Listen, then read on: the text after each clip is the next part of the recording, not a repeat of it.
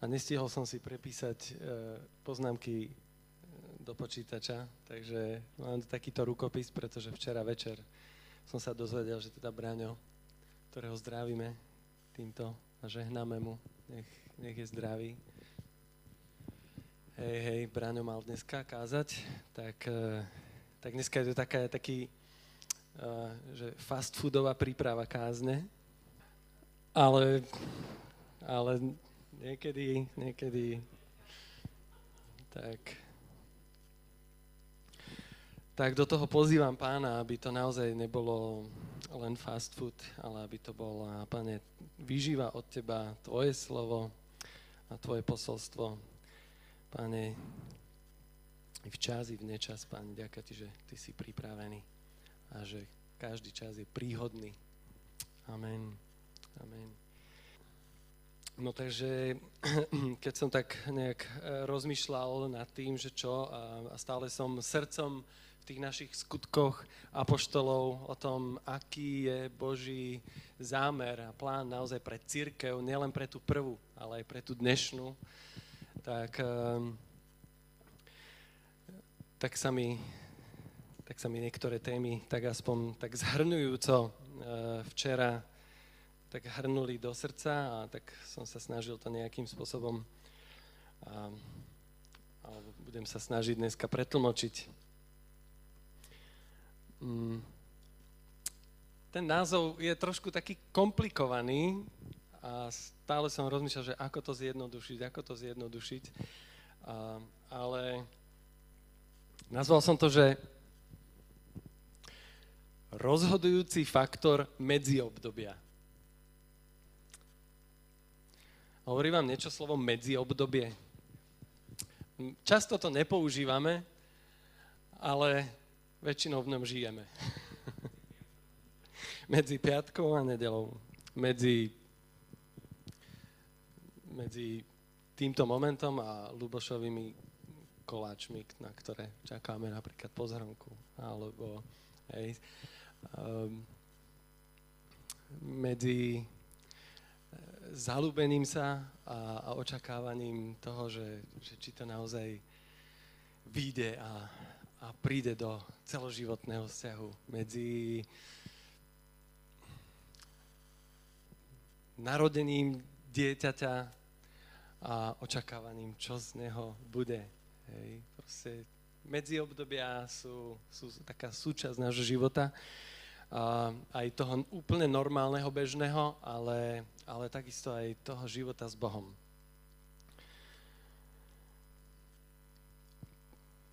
A v podstate je to tým, že každý, každý nejak tak, e, ako, ako ľudia sme ustrojení, že žijeme pre nejaký vyšší cieľ.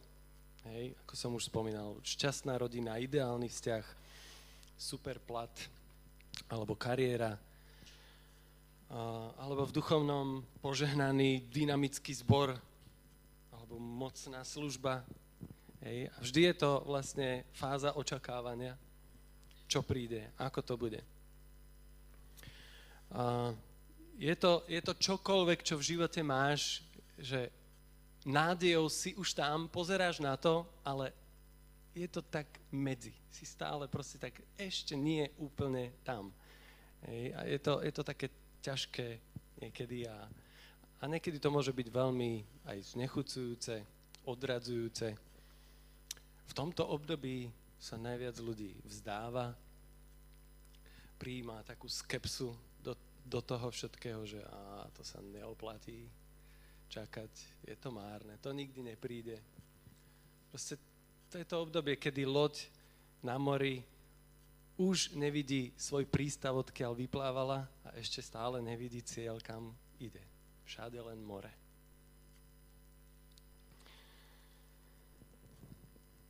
Um, a teda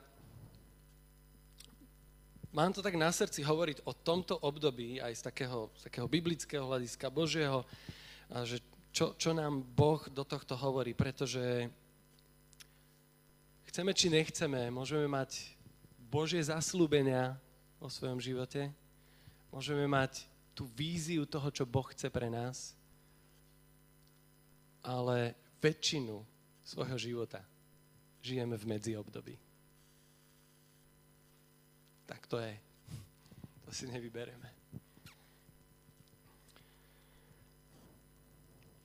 A, a na, napriek tomu, že je to veľmi nechcené obdobie, neželané a, a ťažké, a verím tomu, že zároveň väčšina najcennejších pokladov, lekcií života, múdrosti, postojov, rastu duchovného sa aj odohráva práve v tomto medziobdobí.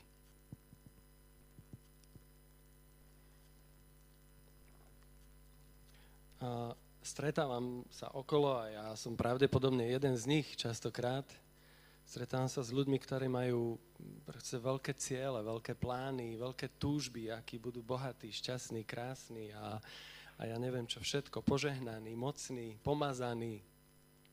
Hej, akýkoľvek jazyk, duchovný, neduchovný, do toho zapojíme. Um, proste upnú sa na nejaký ten svoj ideál. A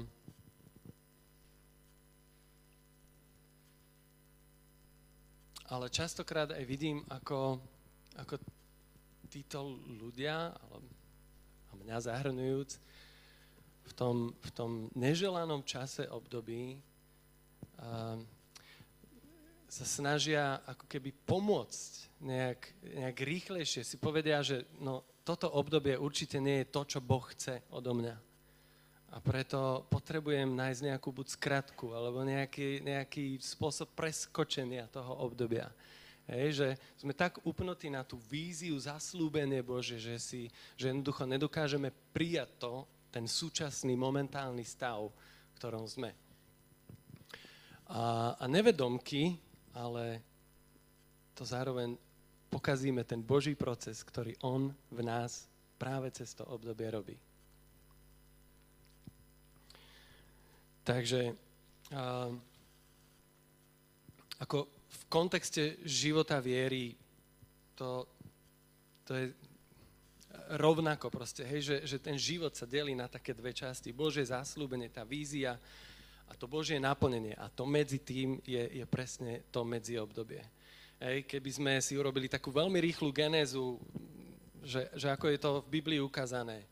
A poďme od začiatku. Genesis 1, proste Boh stvoril svet, Boh stvoril človeka, požehnal ho a povedal, povedal mu, plodte sa, množte sa, naplňte zem Boh stvoril človeka na svoj vlastný obraz, takže v tom naplnení toho, tohto prvého Božieho zaslúbenia uh, nie je len to fyzické naplnenie, rozmnožovacie, reprodukčné, ale naplniť zem Božím obrazom. Takže v podstate môžeme povedať, že medzi, medzi tým prvým Božím požehnaním človeka až doteraz žijeme v medziobdobí kedy čakáme stále, kedy Božie kráľovstvo príde vo svojej plnosti a naplní zem svojou slávou. Hej. A Abraham, Božie povolanie výjsť, zasluboval mu zem, že ho požehná, že urobí z neho veľký národ. Ale celý Abrahamov príbeh, ktorý poznáme, je vlastne len medzi obdobie. Očakávanie, dúfanie, niekedy neistota, či to príde. Mojžiš, hej, poď, použijem si ťa, vyslobodíš, vyvedieš môj národ, hej, do tej dobrej zeme, ktoré som zaslúbil tvojim otcom. Ako, ako poznáme Mojžišov život? Medzi obdobie. Putovanie po púšti. Nehovoriac o tom, že Myslím si, že tak ako prišiel nažhavený, už teda konečne potom po tých výhovorkách, že nie ja, nie ja, Bože, keď už teda povedal, že dobre, idem a prišiel do Egypta a začal plniť tú Božiu vôľu. Viete, ako to je s nami, keď začneme plniť Božiu vôľu, keď nás Boh v niečom tak pozbudí, požehná, tak si hovoríme, že teraz to pôjde. A vieme, ako to bolo pri Mojžišovi. Mojžiš konečne začal plniť Božú vôľu a si hovorí, že čo som to urobil. však je ešte horšie. Ešte sa stiažoval Bohu, že odkedy som začal robiť to, čo si mi povedal, tak faraón ešte viacej pritvrdil. Tak už tomu vôbec absolútne nechápem. Tak žiť podľa teba alebo nie. Ježiš keď prišiel a jeho prvé posolstvo začal hlásať, priblížilo sa Bože kráľovstvo, hej, začal vo, povolávať svojich učeníkov, poďte za mnou, učiním vás rybármi ľudí, proste budete, budete moji následovníci, budete vidieť, ako Bože kráľovstvo prichádza. A, a, a zvlášť Lukáš to tak opisuje, že takú nedočkavosť tých učeníkov, kde je tam viacejkrát napísané, že a pán Ježiš išiel do Jeruzalema a už si ľudia mysleli, že už, už teraz sa konečne zjaví Bože kráľovstvo. Keď Ježiš bol skriesený a začali ich pripravovať na to nové obdobie Ducha Svetého, tak učeníci, a konečne teraz, pane, ustanovíš to svoje kráľovstvo. Ježiš stále hovoril, kľud, kľud, kľud. Ešte stále sme v medzi období. A my sme v ňom.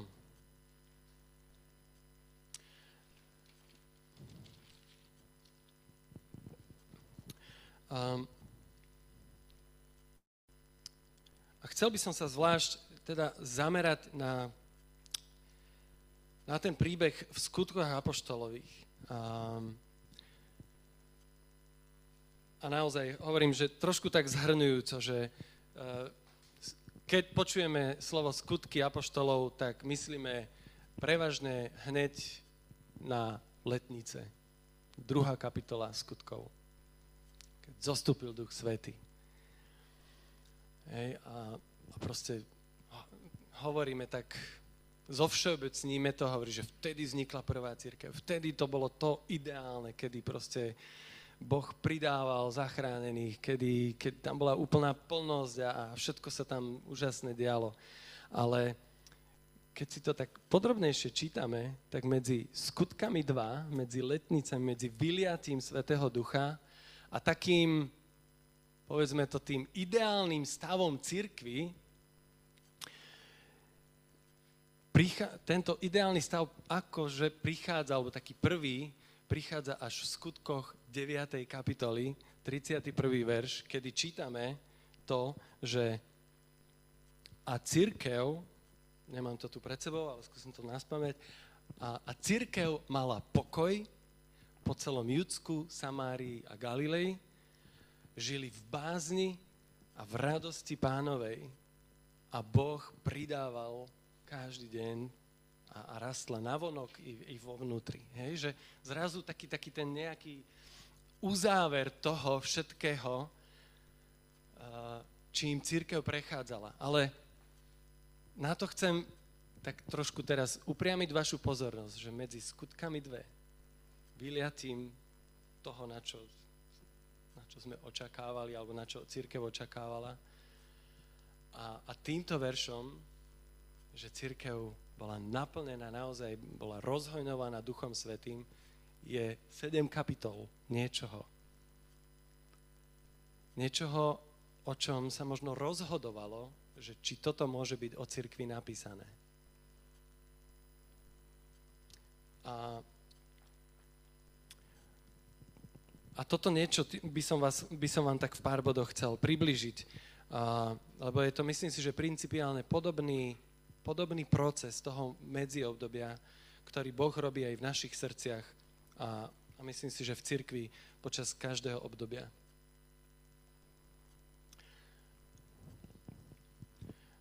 A možno trochu poviem tak aj zo svojho príbehu, keď som tak rozmýšľal, nad, nad našou minulou epochou služby v Hlohovci ešte, hej, ktoré môžeme tak časovo merať asi do takých 20 rokov, ktoré sme tam boli.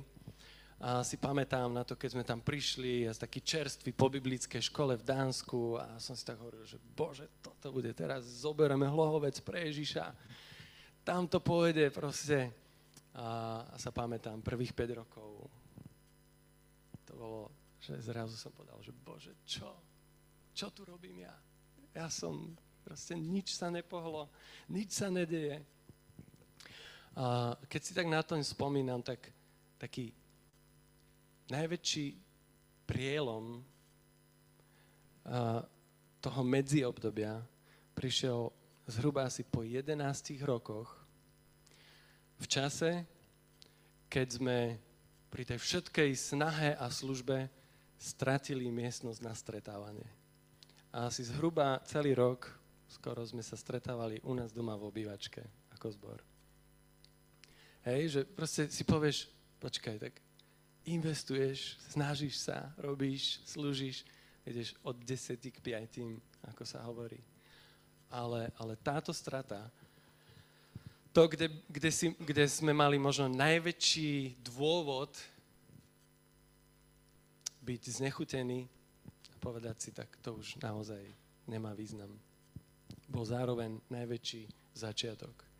Hej, ako sme začínali v takej, v takej nepriazni mesta, kedy sme boli len, len sekta, nič iné, nikto nechcel s nami. Keď som išiel za primátorom, tak, tak mi termíny dával, tak len aby sa nemusel so mnou stretnúť. Keď som chcel osloviť nejaké e, cirkvy do spolupráci, tak proste to absolútne nikto nechcel so mnou mať. A zrazu po týchto desiatich rokoch sme dostali škôlku, tak podobnú ako vy, ako my teraz.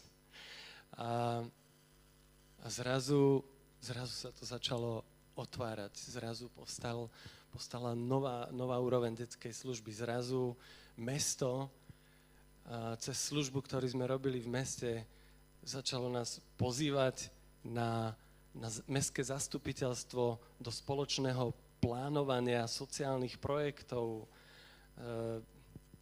nehovorím to pre žiadnu chválu, ale proste pre mňa, že zrazu prišlo, že viete čo, že hľadáme niekoho na ocenenie e, roka v Trnavskom samozprávnom kraji kto pracuje proste medzi ľuďmi, že tak my sme si tak mysleli, že vy by ste mohli byť ako taký adept. Hej, že keď som si to tak porovnal, že tých prvých 10 rokov, to medziobdobie, proste úplne ničoho a zrazu, zrazu priazeň, zrazu, zrazu keď sme robili nejakú, nejaký spoločný projekt v meste, a zrazu evangelický farár s farárkou, ktorí dovtedy s nami nechceli mať nič, zrazu povedali, že Tomáš, príď kázať k nám do kostola. Hej, proste prielomy, ktoré v podstate neurobiš nič preto ty, len tým, že necháš Boha a seba prejsť si tým medziobdobím. A priznám sa, že som hľadal skratky viem, že som, by som to obdobie najradšej preskočil. Viem, že boli časy, keby, keď som sa modlil, aby, aby, aby mi Boh pomohol utiec z toho.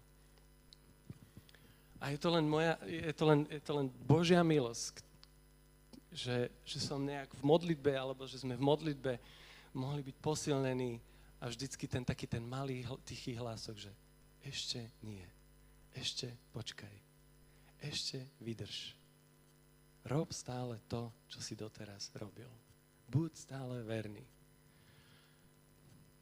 A nepovažovali sme sa za verných. Skôr za nedočkavých a netrpezlivých, ale, ale, ale zároveň, keď, preš, keď prejde to obdobie, sa hovorí, že po vojne je každý generál, je, že keď prejde to obdobie a, a ty sa naučíš tú lekciu, zrazu si povieš, že aha, wow, Malo to, malo to svoj význam. A, a ten najväčší význam, ktorý ja pokladám v tomto období je aj nie, čo Boh urobil cez mňa alebo cez nás, ale to, čo Boh urobil na mne a vo mne. A myslím si, že to je naozaj takéto kľúčové posolstvo, ak sa nachádzaš možno v nejakom medziobdobí vo svojom živote akéhokoľvek očakávania. A možno, možno už rôznych otázok. Bože, si stále, si stále v tom, si stále so mnou. Poznáte ten príbeh Gideona, keď, keď Izraelci boli úplne už utláčaní Madiancami. A ten Gideon, ten najmenší, najbezvýznamnejší človek z celého Izraela, aspoň on sa tak vnímal a kategorizoval.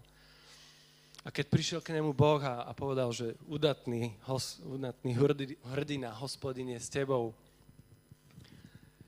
a, tak Gideonová otázka bola veľmi zvláštna. Neviem, či si niekto z vás pamätá. On hovorí, hospodine, ak si s nami, kde sú všetky tie zázraky, o ktorých sme počuli od našich otcov?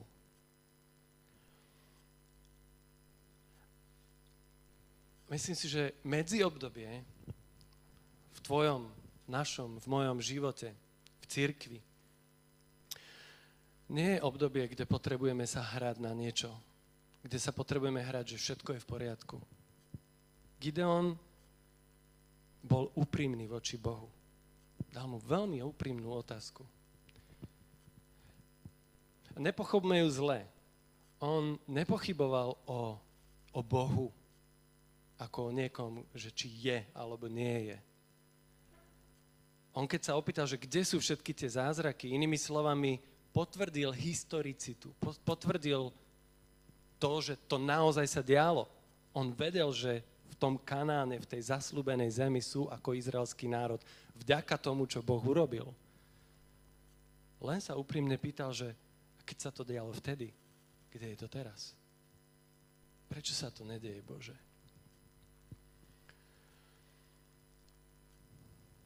Máš právo sa opýtať Boha. A myslím si, že v tom je dokonca element tej priebor, priebojnej viery. Že to nie je kritika na Boha, kvôli ktorej sa on na teba urazí. Je to, je to skôr prejav toho tvojho úprimného hladu, že Bože, ja sa neuspokojím s takýmto priemerom vnímania teba a tvojej reality v mojom živote. Ja ťa chcem poznať rovnako ako moji otcovia. Ja ťa chcem rovnako poznať ako príbehy, o ktorých som počul, že sa deje. Ja ťa chcem rovnako zažiť a poznať ako v iných krajinách, ktoré, o ktorých počujem, kde konáš. Bože, konaj aj tak, tak aj v mojom živote, v našom zbore.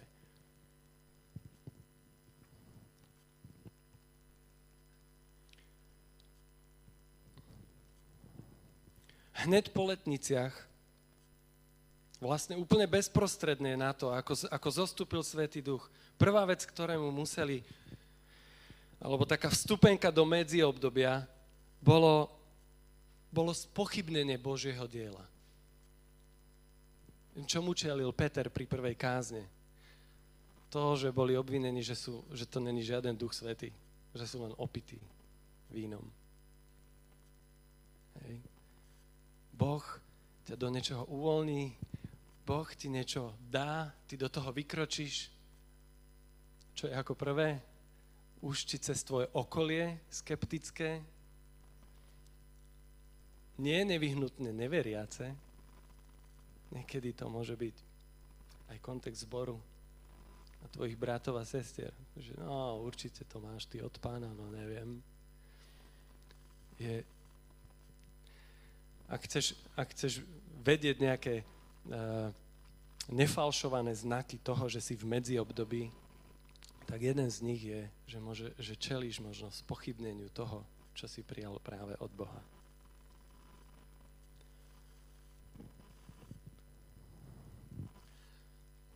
Taký, taký druhý znak toho, že, že, si v me, že, že si v medziobdobí, alebo že, že prvá církev bolo v takom tom medziobdobí, keď Peter a Jan uzdravili toho chromého, tu kázen sme počuli od, od Brania, a, tak bolo tamto pokušenie neprivlastniť si Božiu slávu. Hovorí, čo sa na nás dívate, ako keby sme to my svojou vlastnou zbožnosťou alebo mocou urobili. Myslím si, že medzi obdobie je, je čas, obdobie, kedy sú skúšané tvoje a moje motívy. Čo je veľmi dôležité, ak Boh chce robiť väčšie veci cez nás, v nás, tak prepálenie motivov je nevyhnutnosť, ktorú, ktorú Boh urobí cez každ- v každom jednom z nás. Ježiš povedal raz, že každá obed bude osolená solou a prepálený ohňom. Každý jeden motiv.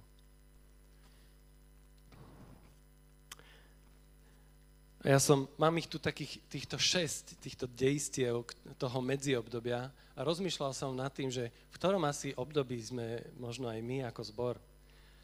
A z týchto všetkých, ktorých, ktoré vám poviem, neviem, mám, mám, také, mám takého tušáka, som povedal. Nechcem povedať, že vnímam, alebo že to tak naozaj mám, ale, ale mám takého tušáka, že že sme možno presne v tejto, v tejto fáze ako zbor uh, takého prepalovania týchto našich motívov a neprivlastniť si Božiu slávu. Hovoríme, alebo aspoň to tak rezonuje v tomto zbore, taká slávna, slávna minulosť kľúčový, kľúčovej služby v tomto zbore tábory levitov, a detská služba. A, a radi by sme ako keby stále, máme, stále sa tak akože krmíme tou túžbou, že, že prečo to tu nie je, že, že stále by sme chceli, aby to bolo. Ale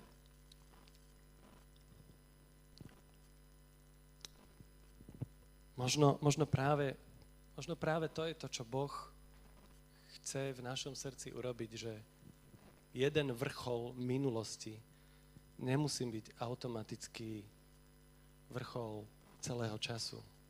Možno naša pokora je v tom vedieť, možno opustiť jeden vrchol z minulosti a očakávať Boha možno niečom ďalšom, čo Boh chce robiť.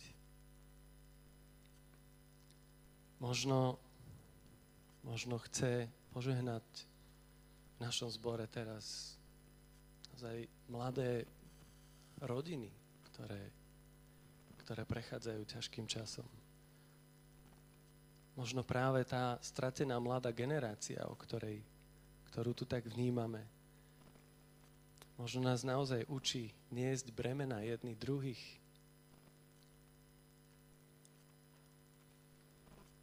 A možno, možno to, čo, to, čo teraz počúvame uh, od Natálii toto svedectvo. Že to úžasné, že môžeme vidieť, že teraz Boh koná na ukrajinských mamičkách.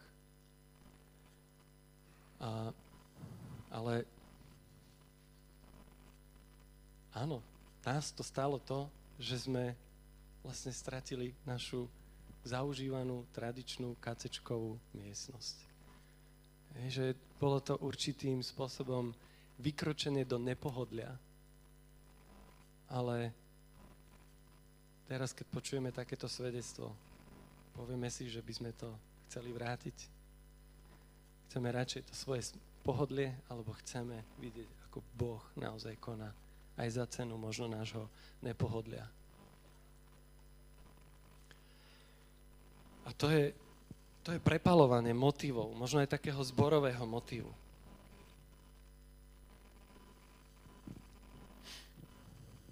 Ďalší znak takého medziobdobia je, že vidíme tam, že oni boli prenasledovaní pre vieru.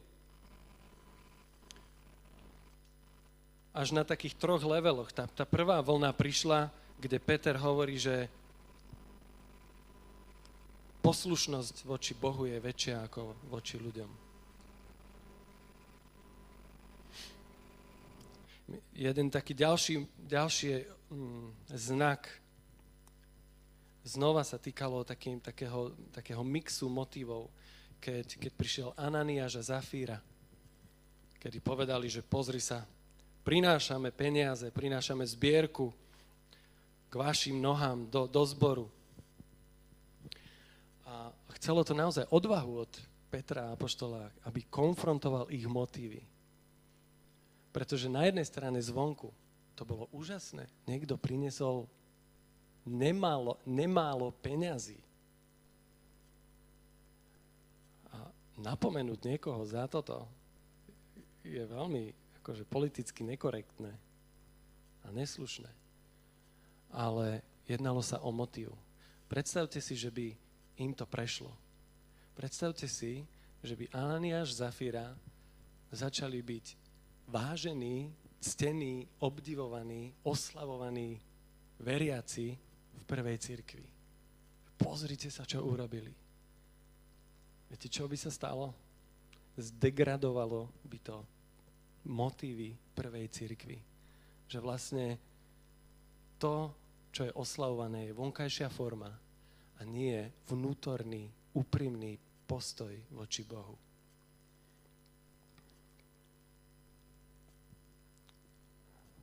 By sa stalo to, čo sa, čo sa žial neskôr začalo diať v cirkvi. A deje sa to celú históriu. Že za príklad by boli dávaní pokrytci s peknými gestami, ktorých srdce nebolo priame pred Bohom.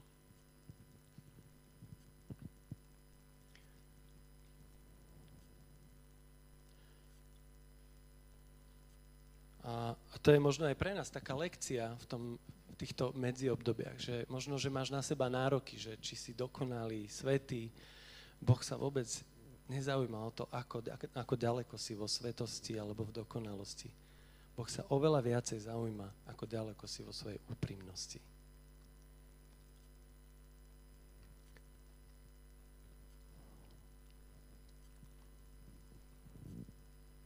Keď sa išiel modliť farizej, a publikán. Kto bol ďalej vo svojej spravodlivosti a svetosti? No určite ten farizej. A napriek tomu Ježiš povedal, nie on odišiel uspravednený, ale tento publikán, ktorý povedal, Bože, odpust mi.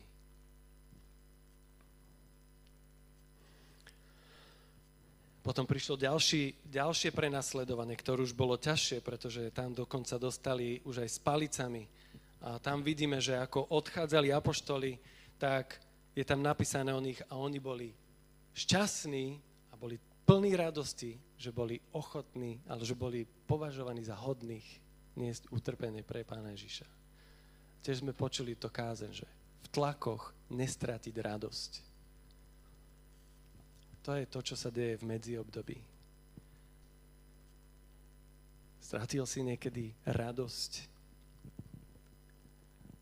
tvojom očakávaní na Bože zaslúbenia, v tvojej ceste, v tvojom úsilí, v tvojom čase, kedy, kedy si hovoríš, že Pane, kde to je? A Boh nás učí, aby naša radosť nebola závislá od vonkajších okolností. Ale ako je napísané v slove, že radosť pánova je našou silou. Že jeho prítomnosť, on, mať jeho, je naša radosť.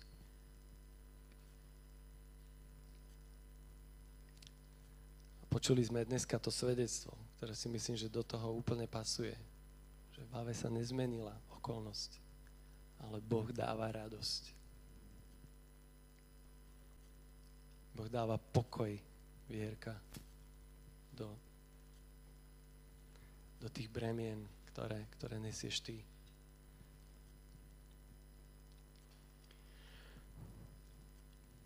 A potom tu máme ďalší príbeh medzi druhou a deviatou kapitolou. Vdovy. O nich sme trošku počuli v posledných kázniach tiež, kedy církev slúžila vdovám. A myslím si, že toto bola taká, že výzva rovnováhy, a výzva uprednostňovania. Tam je napísané, že čo sa tam dialo medzi vdovami. Že hebrejským, židovským vdovám sa venovalo viacej pozornosti ako helenistickým alebo gréckým. A my si môžeme mysleť, že, to sú, že toto sú ži, tie, tie židovské vdovy a toto boli tie pohanské. Ale to vôbec nie je tak. To, že tam je napísané tie helenistické, tak to znamená to, že to boli rovnako židovské, uh, židovské vdovy, ktoré ale prišli z iných krajín, ako je napísané, keď zostúpil Svetý Duch, tak zrovna tam bol ten sviatok, kedy z mnohých národov tam boli. Ale tam neboli pohania. Tam boli Židia, ktorí sa vrátili na sviatok domov oslavovať podľa Božieho príkazu v chráme Božom. Ale nejakým spôsobom nebola tam, bola tam iné, iné etnikum. Hej? Takže ľahšie sa slúžilo tým domácim, ako, ako tým z cudzieho etnika.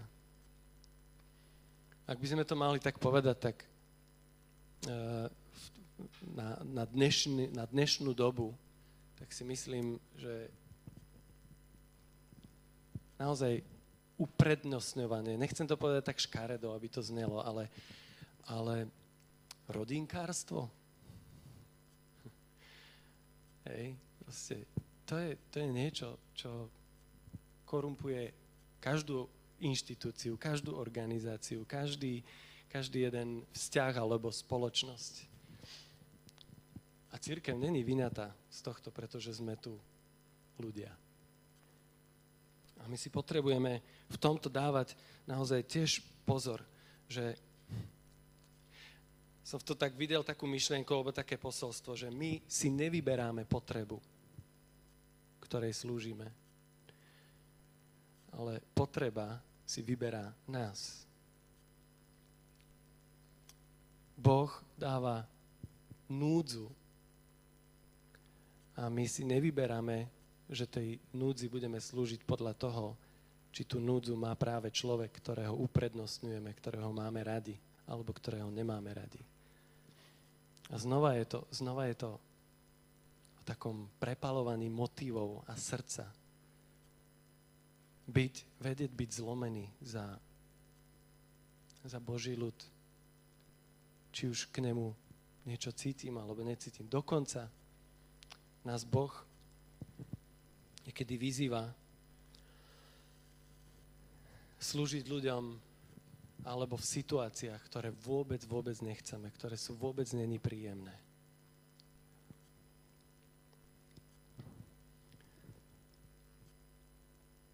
Štefan. To je taká ten posledný, posledný mm, príbeh pred 9. kapitolou. A je to aj taký posledný level prenasledovania, že Štefan vlastne trpel smrťou za svoju vieru. Ale viete, čo bol výsledok? Obrátenie Saula.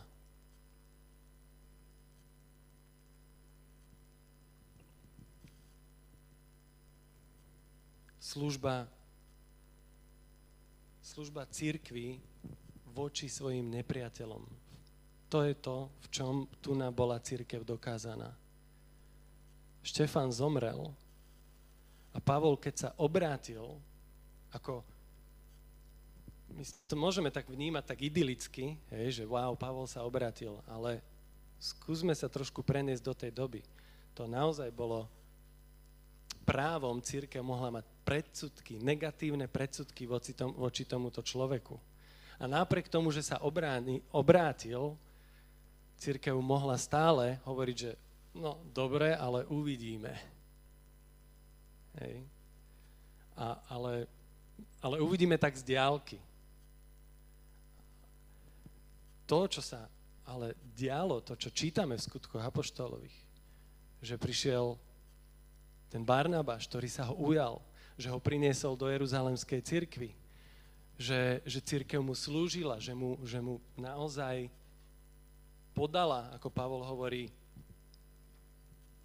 ruku pravice, že, že, že mu otvorila svoje srdce, že ho, že ho vyslala potom na, ne, do miesta svojho rodiska, aby tam, aby tam vlastne ho ochránila od smrti, ktorá jemu hrozila. Možno by to mohli ako církev tak si povedať, že no, tak čo si ty nasial, tak to teraz žneš, no, no tak sorry. Nie, plne, plne sa postavila za niekoho, kto bol nepriateľom cirkvy a slúžila mu. By som povedal, že to je najvyšší level toho, čo Kristus učil svojich učeníkov. Radujte sa, keď vás prenasledujú a slúžte, milujte svojich nepriateľov. Vtedy Božia sláva spočíva na vás.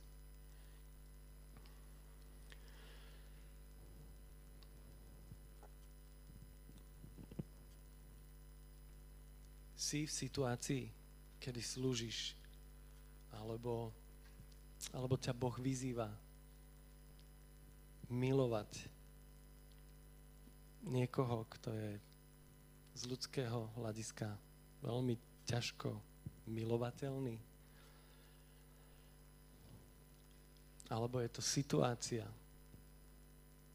z ktorej by si najradšej ušiel, odišiel, zmenil?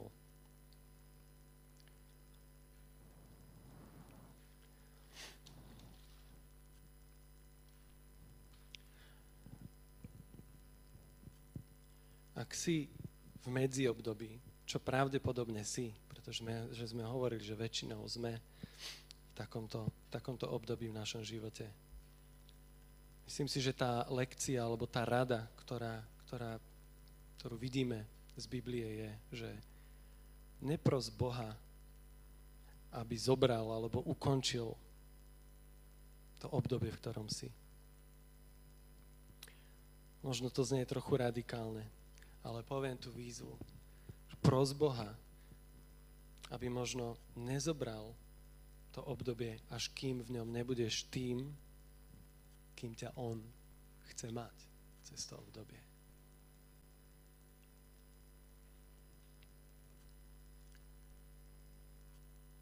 Lebo vtedy môže prísť to, čo čítame v skutkoch 9.31.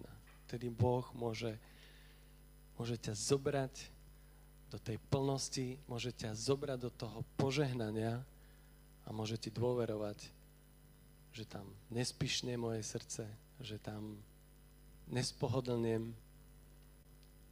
Boh dal túto milosť Šalamúnovi a Šalamún to ale neobstal. Ak ťa Boh, ak ti Boh nedáva ešte tvoje zaslúbenie, o ktorom vieš, že, že Boh to pre teba má. Možno to nie je preto, že Boh je neverný, alebo že Boh na teba zabudol. Možno sú veci v tvojom, v mojom srdci, ktoré potrebujú ešte, ktoré potrebuje Boh ešte urobiť. Aby ti to mohol dať.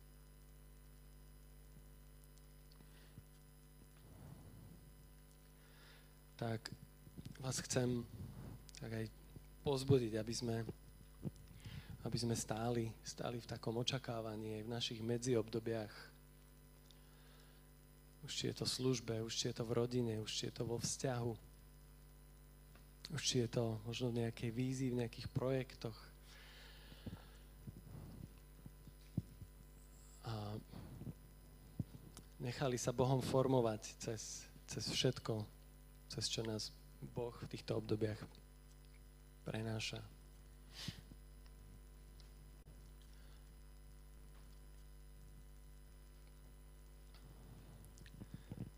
Tak Bože, ja ti ďakujem. Ďakujem ti za to, že ty si verný Boh. Ty si Boh, ktorý si započal nás dobré dielo a si verný ho aj dokončiť. Ti ďakujem, Bože, že tvoje zaslúbenia sú áno a amen. A Pane, tak zároveň prichádzame ku Tebe a prinášame Ti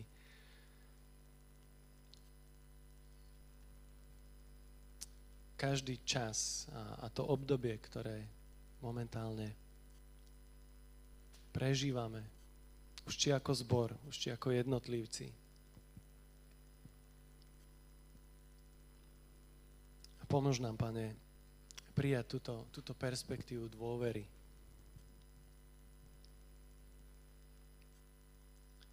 Že aj čas, kedy, kedy nevieme, kde sa, uči, kde sa úplne nachádzame, je tvoj čas, je tvoje obdobie. Že ty si v ňom že ty si s nami.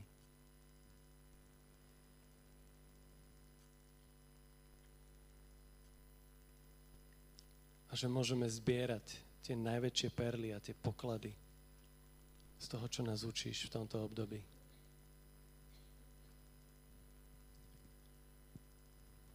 Pane, tak ťa prosím, aby si naozaj poženal každého jedného, kto stráca možno odvahu, kto stráca dôveru, komu narastajú možno otázky a pochybnosti v tomto období. Aby si ho tak posilnil, posmelil a znova priviedol k takej smelej dôvere, Bože, že Ty v tom si. Tak Ti ďakujem, Bože. Amen.